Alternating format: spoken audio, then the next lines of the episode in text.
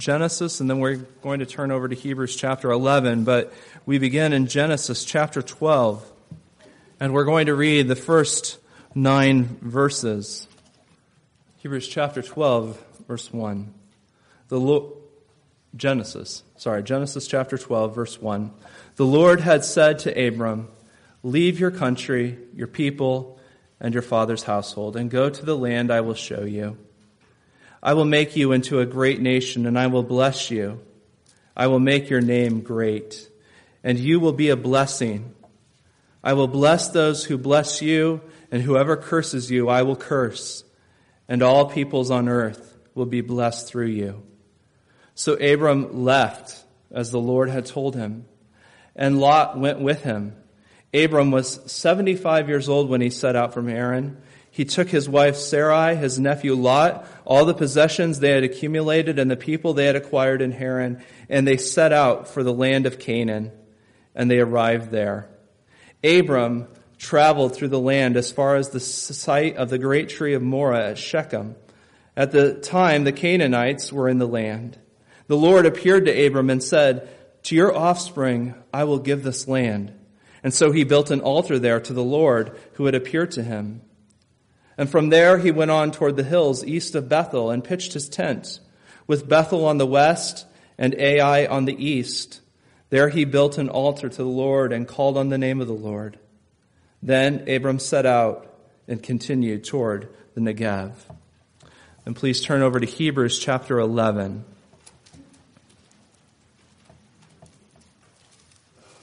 Hebrews chapter 11. We'll be reading verses 8 through 10 and then 13 through 16. So Hebrews 11 and verse 8. By faith, Abraham, when called to go to a place he would later receive as his inheritance, obeyed and went, even though he did not know where he was going. By faith, he made his home in the promised land like a stranger in a foreign country. He lived in tents as did Isaac and Jacob, who were heirs with him of the same promise. For he was looking forward to the city with foundations whose architect and builder is God. Then verse 13. All these people were still living by faith when they died. They did not receive the things promised. They only saw them and welcomed them from a, from a distance. And they admitted that they were aliens and strangers on earth. People who say such things show that they are looking for a country of their own. If they had been thinking of the country they had left, they would have had opportunity to return. Instead, they were longing for a better country, a heavenly one. Therefore, God is not ashamed to be called their God, for he has prepared a city for them. We're walking along a road in Mesopotamia, present day Iraq. It's 4,100 years ago, and we meet a man coming toward us. A 75 year old man, along with his wife, his nephew, lots of servants, and many possessions, all packed up for a journey. He's obviously going somewhere. So we greet him and we ask him, Hello, friend, where are you coming from? And he says, Ur, Ur the Chaldeans. Oh, that's a pleasant and prosperous place, we say. Uh, where are you going? I don't know, but I'm going there. Well, how in the world can you be going to a place if you don't know where it is? All I know, he says, is that God told me to leave my country and to go to a place that he would show me and give to me as my inheritance. And that which looked so foolish to men was most precious to the Lord, for he saw the faith behind his obedience. Abraham trusted and obeyed the Lord, and the Lord was pleased with his faith. In our studies in Hebrews 11, we're coming then to the next example of faith. And as we do, we're leaving behind the pre flood men Abel and Enoch and Noah. And we're coming to the patriarchs, those fathers of the Jewish nation. And first in line is Abraham. the father of the Jewish people. And perhaps more than any other man, he is known in the Old and New Testaments as a man of faith. Paul calls him the man of faith in Galatians 3 9. There's just two ways to live by faith and by sight. By sight, by, by that which you see and your five senses can sense, or by faith in that which you cannot see. And Abraham lived by faith. That means he was sure of what he hoped for and he was certain of what he did not see. That was the hallmark of his, of his life. Now, he didn't start out that way, but like all the rest of us, he was a sinner. He lived by sight. He lived for the things that you can see, for temporal things. He lived for himself. He had no saving faith in God. The Bible tells us he lived in the heathen city of Ur, where his family served other gods. But God in grace chose him, chose to save him out of that idolatrous place called him and, and drew him to himself and changed his heart and gave him the gifts of repentance and faith so that when God spoke to him about unseen things, he believed God and acted accordingly. We read in Genesis 15 6, Abraham believed God and it was credited to him as righteousness. Not just once, but ongoingly. Whenever God spoke, Abraham believed. And so he's called in Romans 4 the father of all who believe. Do you believe? He's your father. The father of all who believe, Jew and Gentile, who also walk in the footsteps of the faith of our father, Abraham. What a fitting example Abraham is, both for the first century Hebrew Christians and for us we can understand why Abraham receives more comment in Hebrews 11 than any other man. I mean, how can you just pick out one incident of faith when his whole life was a whole string of, a, of events of faith? Some four times it said in Hebrews uh, 11 about by faith, Abraham did this. And we're going to look at the first two times, talking about the land uh, this morning. Hebrews 11:8 By faith Abraham when called to go to a place he would later receive as his inheritance obeyed and went even though he did not know where he was going. Here's faith obeying.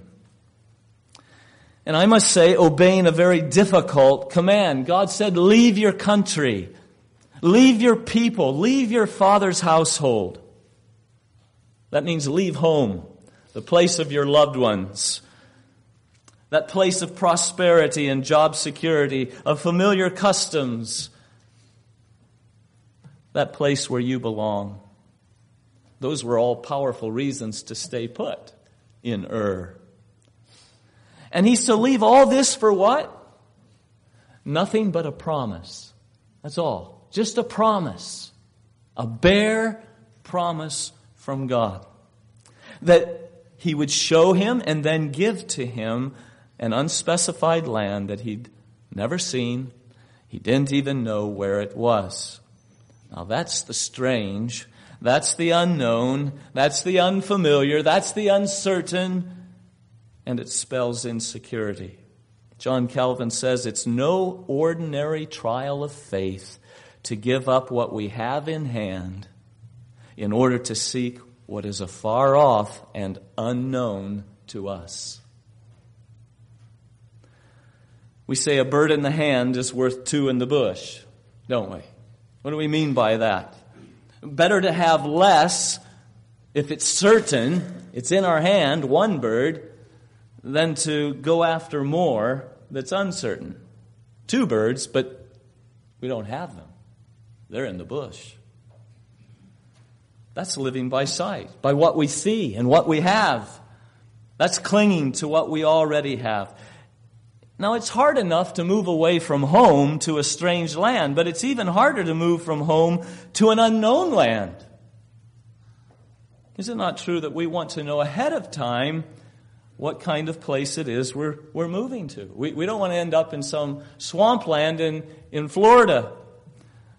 Before we pack and leave home, we want to know what's waiting for us there the job, the house, the people.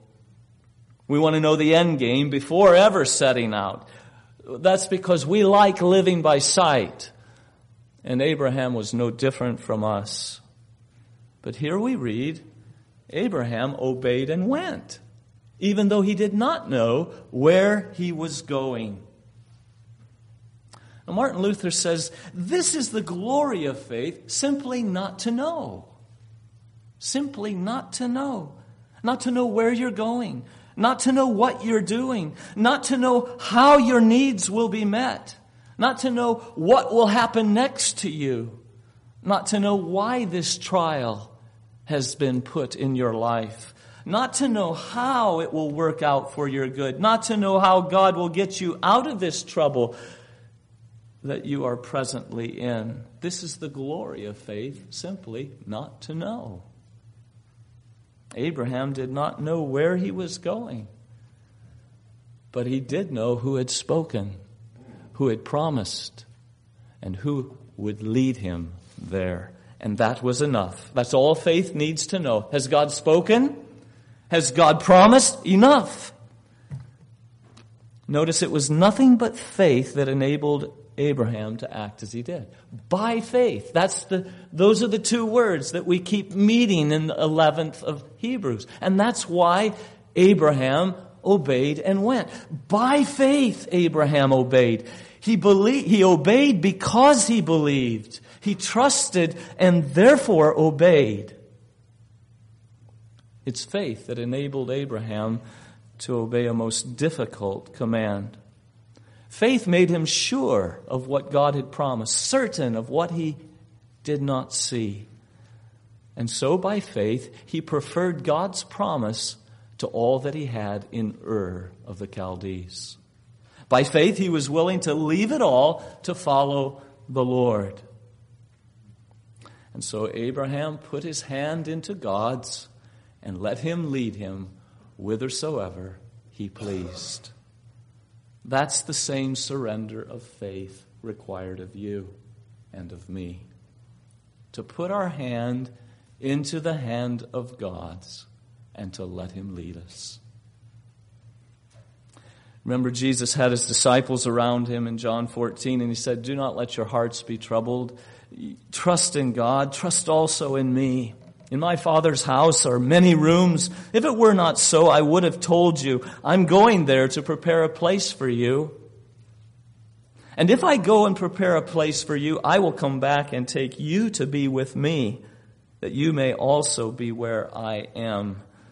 You know the way to the place where I am going. And Thomas said to him, Lord, we don't know where you are going. So how can we know the way? Sound like Abraham? Doesn't know the place. How can he know the way? And in essence, the Lord Jesus said to Thomas, You don't need to know where. All you need to know is that I am the way there. So trust in me, follow me, and I'll get you to my Father's house. You can't be my disciple. No one can be my disciple unless he denies himself, takes up his cross, and follows me. But if you cling to your life, life as you want it to be, you will lose it. But if you lose life as you want it to be, you will find it. If you lose your life for my sake and the gospel, you will find it. You see, without faith, Abraham would never have obeyed this promise and left home. We do not blindly obey one we do not trust. You never do that, do you? You don't blindly obey someone you do not trust. And is that why, not why, some of you still haven't obeyed God's command in the gospel and surrendered your life to the Lord Jesus Christ? You don't trust Him with your life. You're afraid of where He may lead you of what it might mean for you to follow Him blindly, to put your hand in His and say, Not my way, Lord, but yours. It's one of the greatest obstacles keeping people from coming to Christ. They don't trust Him with their lives. But who else can you trust, sinner friend? You can't trust yourself.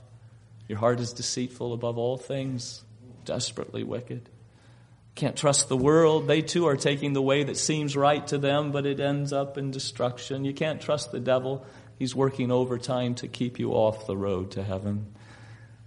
But here's the Son of God who became poor to make others rich. The Good Shepherd who laid down his life for the sheep. He is the way. He is the truth. He is the life. He is the way to the Father's house. You can safely entrust your life to Him. He's such a kind Savior. He seeks your everlasting happiness. He only calls you to leave that which keeps you from your greatest happiness. And so, as with Abraham, he's calling you today to leave the world, to leave your past life, all that life has been to this point, to repudiate it all, to leave your sins, your idols, and your self willed life, and to venture on Him. Put your hand into His hand and let Him lead you by His word wherever He wants through this life, and then to lead you right in to the Father's house. What commands are you finding hard to obey? Repent and be baptized. You having trouble with that command? Forgive the one who's wronged you. Love your enemies. Honor the Lord with the first fruit of your increase. What commands are you having trouble with? They're hard commands. They're difficult commands. In every difficult situation, in every command, it's faith that will enable us to bow our wills to Christ and to say, Not my will, but yours be done. So, can you see how this example of Abraham matches so well the challenge of the first century Hebrew Christians? When to become a Christian would mean being forsaken by your family by your country, by your father's household. You, a Jew, have, have renounced us for, for Christ, that Nazarene will have nothing to do with you. And so here's Abraham, who himself was called to leave his country, his home, his father's house, and who went and obeyed because he believed. This is the power of faith. It enables you to obey everything that Christ commanded and to endure any hardship of the Christian life. And wherever there's true saving faith, there's always obedience and abandonment to God. Obedience is the proof that faith is genuine, that it's a living, powerful principle within and not just a dead and useless faith such as James warns us about. So faith, obeying. And obeying difficult commands. Next, we see, secondly, faith waiting in long trials. Do you know that there was an even greater challenge to Abraham's faith waiting for him once he arrived in the promised land of Canaan? We were told in Genesis 12, 6 that when he got there, there were Canaanites in the land. Now, it's one thing to leave your home in search of an unknown promised land. It's another thing to come into that very land of promise and to find it occupied. Occupied by others who called it their home and did not seem to be leaving any time soon. There was no welcome wagon reception for Abraham and his family when he got to the promised land. Only the Canaanites dwelling in the land as theirs. And if he thought that when he got there it would become his at once, he would need a quick adjustment on his expectations because the stubborn reality he met with screamed, Not yet, not yet, not yet. God's purposes have not yet ripened. So, what did Abraham do? when he comes into the promised lands and, and, and, finds it occupied? Did he scrap the whole thing and go back to Ur? No, that would be walking by sight, wouldn't it? He had a promise from God. So verse 9 says, By faith he made his home in the promised land like a stranger in a foreign country. He lived in tents as did Isaac and Jacob, who were heirs with him of the same promise. So he's in the promised land. But as Acts 7 and verse 5 says, God did not give him a foot in it. Not one foot. So though he's in the promised land, he's not yet given it. So what's he do? He lives like a stranger in the very land promised to be his. That means that instead of building a house to enjoy in his old age, he lives on the surface of the earth, driving down no foundations. He just keeps pitching his tent, moving around like a foreign nomad in the land. No settled housing. He lives as a homeless man in the promised land. Why does he put up with such a life? Why not go home to what he had before? Why wait? We all know waiting is not easy. So, how does he do that? By faith. By faith. That's the answer. Verse 9 by faith. Faith alone enabled him to exist this way. he may not have had any land, but he did have a promise. And faith counted the promise as good as the land itself. He's sure it will be his. He's certain of that. And so he's going to stick around, even if it means living in tents. Abraham is able to live on a promise. Are you? You able to live on a promise? Nothing but a naked promise, as, as, as Luther says? Just the promise. Nothing, nothing for sight to, to encourage you. Just a promise.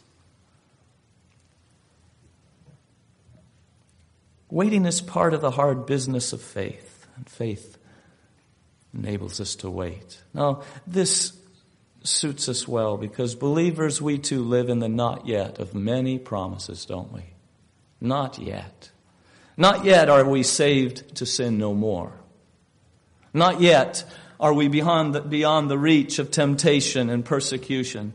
Not yet do we have perfect health, the healing of all our diseases, and the, the last victory over death. Not yet are we in a new heavens and a new earth, a home of righteousness, where there's no more curse, no more frustration and futility and disappointment and decay. Not yet a perfect society with perfect relationships of love. Not yet joy unmixed with sadness. Not yet every tear wiped away forever. Not yet re- reunited with loved ones who've gone on in Christ before us. Not yet face to face with our Lord Jesus Himself. Not yet. We've got to wait. And it's faith that says to us, it's worth the wait.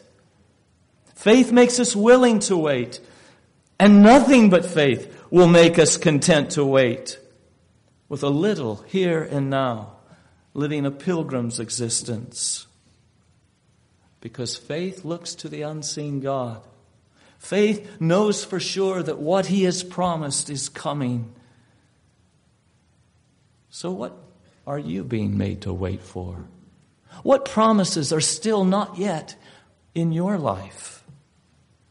Are you finding it hard to remain faithful day in, day out, week in, week out, year in, year out as you wait upon the Lord?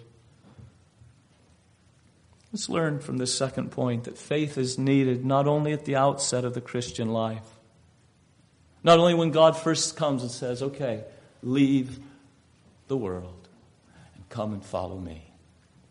Not only when the gospel of Jesus first confronts us. Yes, we need faith then to put our hand into His and to go. But we see in this that every step thereafter, we need faith.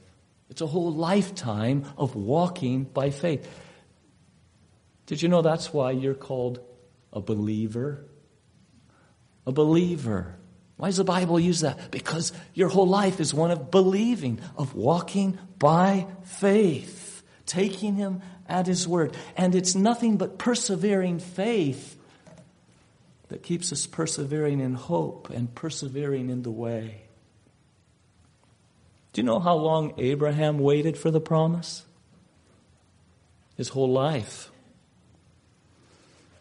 Verse 13 will remind us that at death he still did not receive the promised land. In fact, all of Isaac's life, tents, still no promised land.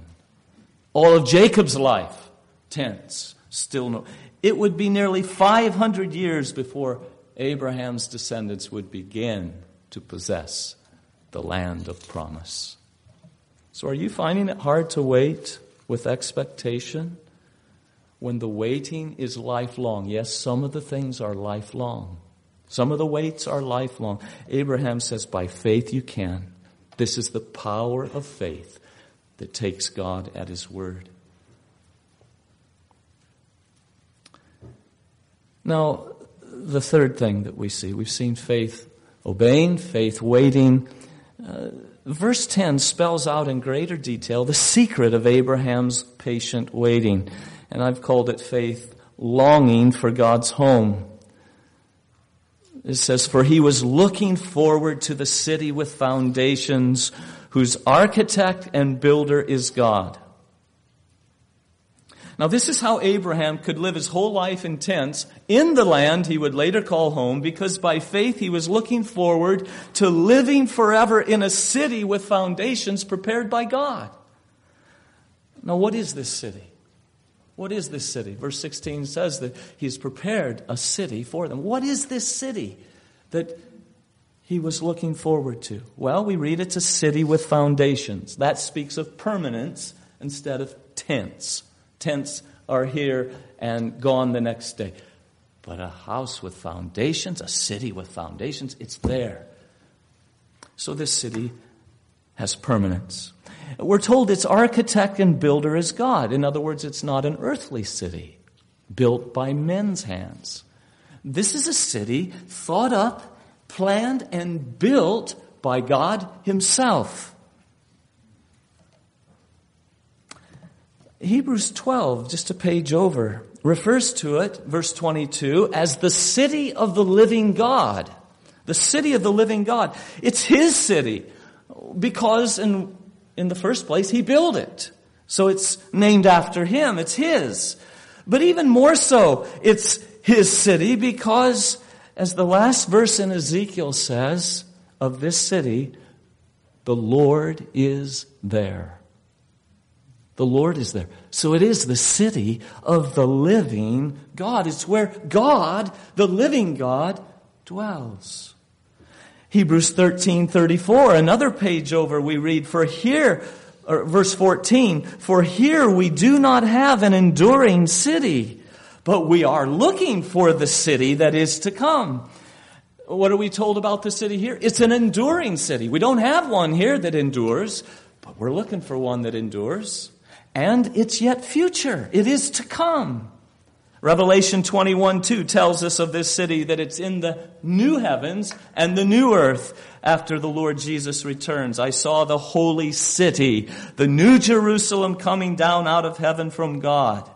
From God. Prepared as a bride, beautifully dressed for her husband. And I heard a loud voice from the throne saying, Now the dwelling of God is with men and he will live with them. This city is the dwelling of God. It is his city where he dwells and where he lives with men forever and ever in a new heavens and a new earth. And chapter 21 goes on to tell us that the wall of the city had 12 foundations. Exactly what Abraham was looking forward to a city with foundations, our eternal home. So we need to get this. By faith, Abraham looked beyond anything in Canaan to his future dwelling with God forever. God taught him that Canaan was not the ultimate fulfillment of his promise. Yes, it was part of the fulfillment, but that the promised land and its capital city of Jerusalem were, were types symbols, temporary object lessons that pointed to something better and more lasting, even his eternal home. That's what Abraham's faith beheld. Now, we're not told how he came to learn about this eternal city. We know from chapter 11 that faith always rests on what? On something that God says. So God taught Abraham the promised land in Canaan was not the end, but pointed to his eternal home. Indeed, 2 Peter 3:13 says, "But in keeping with his promise, we are looking forward to a new heavens and a new earth, the home of righteousness." And Abraham grasped the spiritual nature of the promise pointing to eternal life. So he kept his eyes of faith not just on that parcel of ground over there in Palestine, but he kept his eyes of faith on heaven as his real home. And that enabled him to patiently endure all the in- inconveniences and troubles of a pilgrim's existence on earth, a whole lifetime of living in tents. You see how faith helped him wait. Faith in something better helped him to wait as a pilgrim in tents. When I went to L'Abri in Switzerland in 1976 to study for two weeks under Dr. Francis Schaeffer, I was not able to get right into one of the, the chalets, the families that lived in those chalets. They were, they were all occupied, you see. There was someone there. And so I had to wait for an opening. Well, there was an older lady in the village of Huémoz that had a, a boarding room for just that purpose. Madame Rocher. The bottom story of her building kept her cows. And the upper story of her building had a few bunk beds. And for a little money, uh, or in exchange for shoveling uh, manure, you could stay there for a while. A five star hotel it was not, but I easily endured for a few nights in the hope of something better, an opening in one of the chalets. The hope of something better coming made me quite content to stay in a place that was rather inconvenient. And even so, the difficulties of the Christian life in this world, with all their inconveniences and persecution and troubles, are endured with contentment when we are sure, sure, certain of something better, even our heavenly home. And that's what verses 13 through 16 say to us once more. It underscores that what he has just said is true, and it's, it's true not only for Abraham, but it was also true of his wife Sarah and their son Isaac and their grandson Jacob. He says in verse 13, all these people, Abraham, Sarah, Isaac, and Jacob, all these people were still living by faith when they died. They did not receive the things promised. They only saw them and welcomed them from a distance. Now here's the power of faith. It enables a man to see far into the future, things yet unseen. Faith sees them as realities. Faith even welcomes them from a distance. There is a land that is fairer than day, and by faith we can see it afar. For the Father waits over the way to prepare us a dwelling place there. By faith, we see it. We see it. And not only did they see it and welcome it, they admitted that they were aliens and strangers on earth. There's a certain stigma about foreigners living in a land where they don't belong, and we are seeing something of that in our own nation, aren't we? There was a stigma like that in Abraham's day as well. But notice they gladly conf- confess themselves to be aliens and strangers. They were not ashamed to say, I don't belong here. I belong somewhere else. And notice they were not just confessing themselves to be strangers in the promised land, but on the whole earth. They admitted that they were strangers on earth.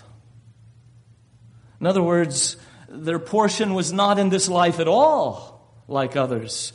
Their great interest was not at all in this world. They viewed themselves and confessed themselves to be strangers and pilgrims on earth who didn't belong here. This world is not my home. I'm just a passing through. It's not my home. My treasures are laid up somewhere beyond the blue. That was Abraham, and he confessed it. I wonder, do people know that you don't belong here? By watching you, how you spend your time and your money, where you go on Sunday. Do, do they understand? She doesn't belong here. She thinks she's her home somewhere else. Have they heard it from you? They confessed that this world was not their home. They were strangers here. And verse 14 says, People who say such things as that show that they are looking for a country of their own. If they do not view Canaan, or indeed the whole earth as their homeland, but as foreign soil, then there's another place that they must be looking for as their own country. And it wasn't Ur of the Chaldeans. Verse 15 says, if they had been thinking of the country they had left, Ur of the Chaldeans, they would not, they would have had opportunity to return.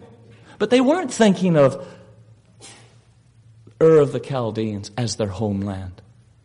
Or they would have returned. They had plenty of opportunity to return. So neither Canaan nor Ur was regarded as their homeland. Instead, they were longing for, verse 16 says, a better country, a heavenly one. Now we're still talking about Abraham, Sarah, Isaac, and Jacob. Canaan was not their homeland. Ur of the Chaldees was not their home. No, instead they were longing for a country, a better one, a heavenly one. Nothing in this fallen world satisfies them.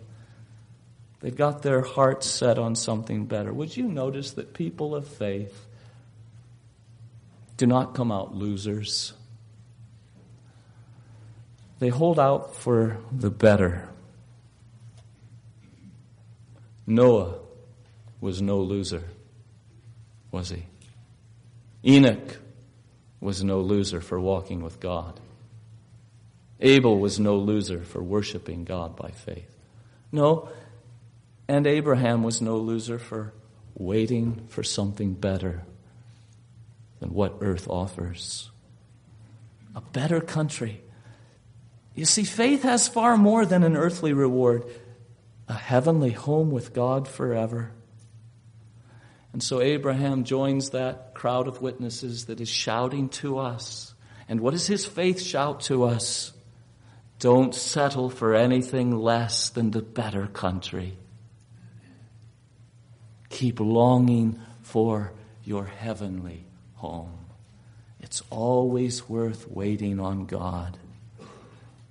And that's why he was content to live his whole life as Isaac and Jacob were in tents, as pilgrims in a foreign land, because they were going home to a better country.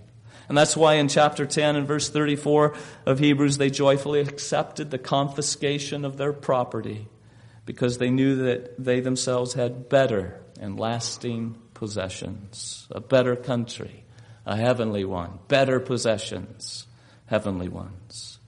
And how did they know it? They knew it by faith. They knew it by faith.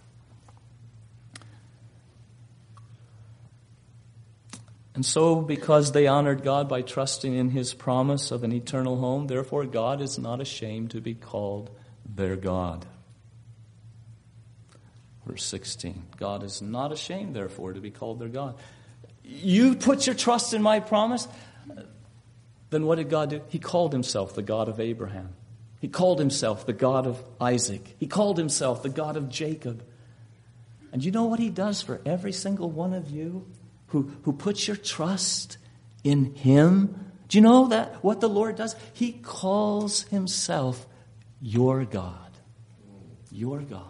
And he calls you his people. Why? Because he has prepared a city for them. Their faith is not in some mirage. It's true. It's also true. And one day they will have the real city, a city with glory, glories that will more than repay us for all the sorrows of this life.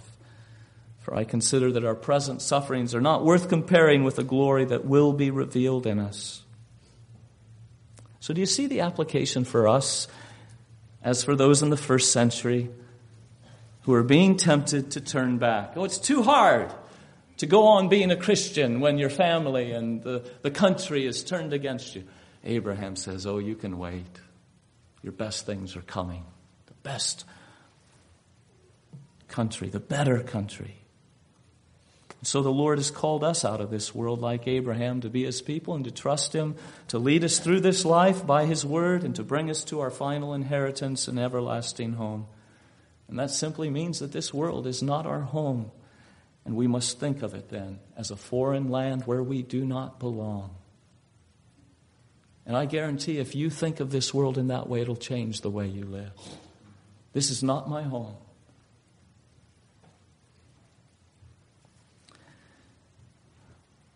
We don't belong here. And so we must gladly embrace our true identity as strangers and pilgrims here. And that means not being surprised when worldlings mistreat us. For our citizenship is in heaven. And our entire life here is but a pilgrimage through a foreign land to that home where God is, where, he will, where we will live with Him forever. You know, pilgrims and strangers is, was not just a term for Abraham, Isaac, and Jacob. It's true of all the people of God. David took it upon himself. Peter writes his first epistle to believers and he calls them strangers in the world. And he says in chapter 1 and verse 17, live your lives as strangers, as pilgrims here in reverent fear. Why should you live as a stranger? Because you are a stranger to this world. And he says in chapter 2 and verse 11, I urge you as aliens and strangers to abstain from sinful desires which war against your soul. Don't live like the locals. You don't belong here. You don't belong here. Don't live like them. So live like a stranger and an alien to this place. Live as a pilgrim of what? Of the holy city, returning to whom? To your holy, holy, holy God. So be willing to endure some hardships on your way home through enemy territory. It were a well spent journey, though seven deaths lay between. Be content to not always know what God is doing with you on the journey. Why this and why that? Enough to know that He's leading you home His way. Stick close to His commandments, not drifting out of the way of His word. Hold the things of this earth with an open hand. And though we today do not live in tents, but in homes with foundations, we still must re- regard them and view our homes as mere tents, putting down no deep roots anywhere in this world. Because this is not our home. We're just moving through to a better country. And don't miss the role of faith in all of this. By faith, by faith. Faith is critical. Why? Because our home is not yet seen. It's yet future. But faith makes it sure. Faith makes it certain. It makes it real to us, as real as everything else is to us. It's as our faith grows weak and we lose sight of our eternal home that we begin to make our home in this world and we start settling down here. And we try to get comfortable here. And we try to be liked here. And we seek ease and rest here. It's when our faith loses its clear view of heaven and where we are going that we then find it too hard to wait. Then we give up the difficult life of a pilgrim. We quit obeying God's hard, hard commands and we start living for the things of time and we become conformed to this world, to its values and habits and thoughts and pursuits. And, and it's then when faith in the, in the coming home is weak that, that we no longer seek first His kingdom and His righteousness. It loses its priority with us. And the baubles of Vanity Fair hold a fatal attraction upon us. This is the victory that overcomes the world, even your faith. Your faith. So train your eyes of faith on that better country, that heavenly one. Forgetfulness of our real home is dangerous. So let's let all the troubles of this week, all that makes you groan and sigh and cry, let it, let it turn your eye away from anything here below Let it train your eye on heaven. What God is preparing for us there. For our light and momentary trials are achieving for us an eternal glory that far outweighs them all. So we fix our eyes not on what is seen, but on what is unseen. Because what is seen is temporary, but what is unseen is eternal.